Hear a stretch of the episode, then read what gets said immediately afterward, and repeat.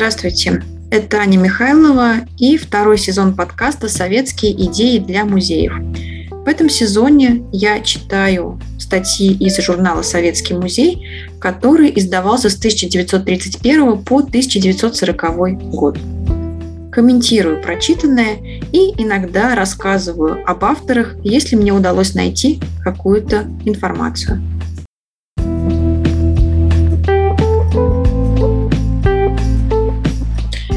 Сегодня мы продолжаем знакомство с четвертым номером журнала «Советский музей» за 1934 год.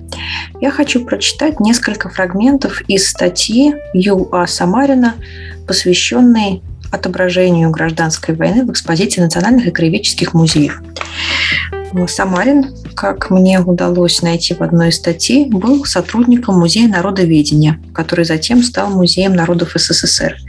У музея и его сотрудников непростая судьба. В частности, Самарин наряду с другими коллегами был уволен а, во время репрессий. О дальнейшей судьбе его мне информацию не удалось найти, но очевидно, что а, работал он в условиях довольно сложных. Статья эта посвящена теме гражданской войны и, конечно, тема политическая. Здесь а, читая ее, очень сложно а, вычленить методы, собственно, да, показа ближайшего исторического события, ближайшего да, к авторам. И в какой-то момент мне даже показалось, что я не смогу ничего совсем прочитать, но, тем не менее, все-таки несколько фрагментов кажутся мне любопытными. Наверное, это будет один из самых коротких выпусков. И я хочу вас с этими фрагментами познакомить, а после чтения, как обычно, дать несколько комментариев.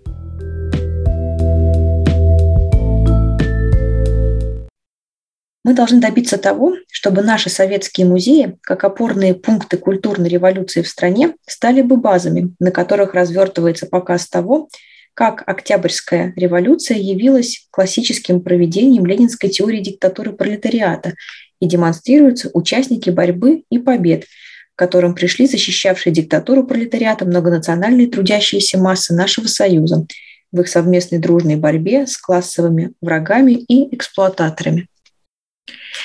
В большинстве краеведческих и национальных музеев историко-революционные отделы являются частью целого краеведческого музея – приходится констатировать тот факт, что до сих пор то, что мы имеем в огромном большинстве краеведческих и национальных музеев по линии показа истории вооруженной борьбы рабочего класса и всех трудящихся в 1917-21 годах в целом неудовлетворительно. Что же является основной отрицательной чертой? В большинстве случаев показ историко-революционных событий Самая схема построения разделов экспозиции 1917-21 годов находится в отрыве от общей картины динамики исторического процесса и смены социально-экономических формаций и укладов, которые демонстрирует музей в целом. Революционный отдел, который, естественно, должен быть основным звеном, мостом между разделом капиталистических и социалистических формаций, в очень многих музеях не имеет органической связи ни с тем, ни с другим отделами. Основные ведущие законы диалектического развития эпохи 1917-21 годов остаются в музеях невскрытыми. Это происходит нам, а, э, происходит, как нам кажется, в значительной мере от того, что большинство товарищей, строящих наши краевые национальные музеи, не вполне, а некоторые и совсем не осознали того, что историко-революционные отделы краеведческих музеев не дополнительные надстройки к общей схеме музея, строящегося в рамках социально-экономических формаций, а непосредственное и основное ведущее звено. Музеи работают сейчас над созданием бытовых комплексов, обстановочных сцен, цель которых – показать быт той или иной эпохи.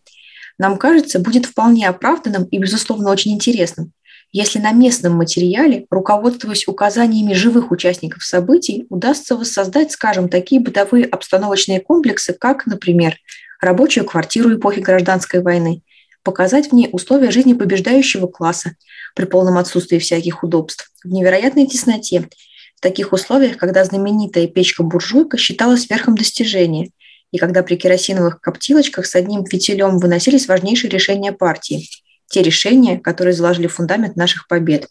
Время это не так далеко от нас, А между тем, все наше молодое поколение имеет смутное понятие о тех условиях, в которых велась эта борьба. Здесь уместно будет сказать о том, как и в какой связи можно и желательно привлекать и вводить в экспозицию данных разделов материал изобразительно-художественный. Если до сих пор художественные произведения, как правило, попадали в музей уже готовыми и часто поэтому не соответствовали ни по своему стилю, ни по содержанию общей схеме экспозиции, являясь часто чужеродными телами в музее, то теперь, на данном этапе социалистического строительства, мы уже вплотную подошли к созданию повсеместно таких художественных экспонатов, которые специально созданы для данного музея, для данной экспозиции и являются произведениями, создаваемыми в результате серьезной и длительной совместной работы научного работника и художника. Очень существенным и до сих пор неразрешенным вопросом для местных музеев является особенно остро стоящий при построении разделов историко-революционных вопрос о сочетании и уравновешивании материала общего, раскрывающего общие для всего Союза процессы революционной борьбы, и материала местного, краевого, республиканского, районного. Вся работа музея должна быть подкреплена большой и серьезной научно-исследовательской подготовкой и подбором материалов, которые бы позволили объяснить весь комплекс социально-экономических условий гражданской войны в крае. Поэтому нужно дать и экономическую картину края, и его отдельных районов, представить их классовую характеристику и национальные особенности, положение пролетариата, различных слоев крестьянства, отразить рабочее и крестьянское движение накануне 1917 года и в годы борьбы. Рядом с этим нужно дать место для отражения роли местной буржуазии, русской национальной, подчеркнуть роль духовенства всех религий, роль военных организаций, казачества. В своей оперативной работе по созданию разделов гражданской войны музей должен развернуть активную работу, опираясь на имеющиеся в большинстве мест при партийных комитетах комиссии красных партизан, краснопартизанские землячества, Дом Красной Армии и флота и комиссии по написанию истории гражданской войны – Получая от этих организаций необходимый материал, музейные работники должны, кроме того, войти в непосредственный контакт с живыми участниками гражданской войны, которых необходимо заинтересовать и привлечь к проработке планов экспозиции и их реализации. Нужно наладить совместную с комиссией по истории гражданской войны запись устных рассказов от участников, мобилизовать все силы на выявление вещественных памятников, сохранившихся от времени гражданской войны.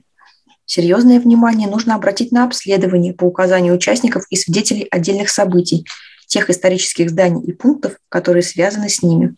Целый ряд таких построек, памятных мест могут и должны быть при развертывании экспозиции выражены в макетах, рисунках, фотографиях.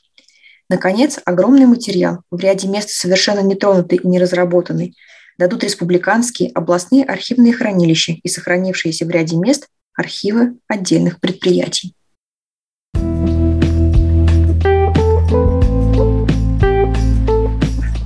Я вижу в этой статье внимание к сохранению памяти событий, которые произошли совсем недавно, это примерно 20 лет, чуть больше, внимание к участникам этих событий и необходимости взять да, как-то зафиксировать свидетельства, которые они могут передать, внимание к архивам,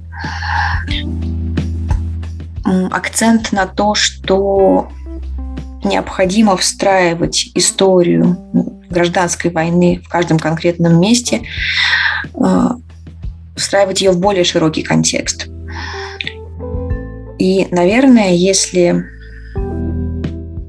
отойти немного да, от самой заявленной темы, то, по сути, да, мы можем в этой статье вычленить методику фиксации и презентации недавних событий. Работа со свидетелями, работа с архивами и глубокое, тщательное изучение всех обстоятельств и контекстов, в которых эти события происходили.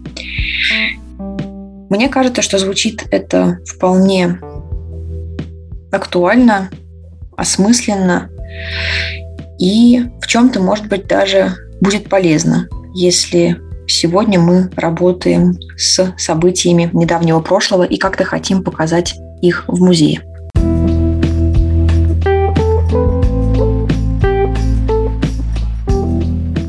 С вами был подкаст «Советские идеи для музеев» и его ведущая Аня Михайлова.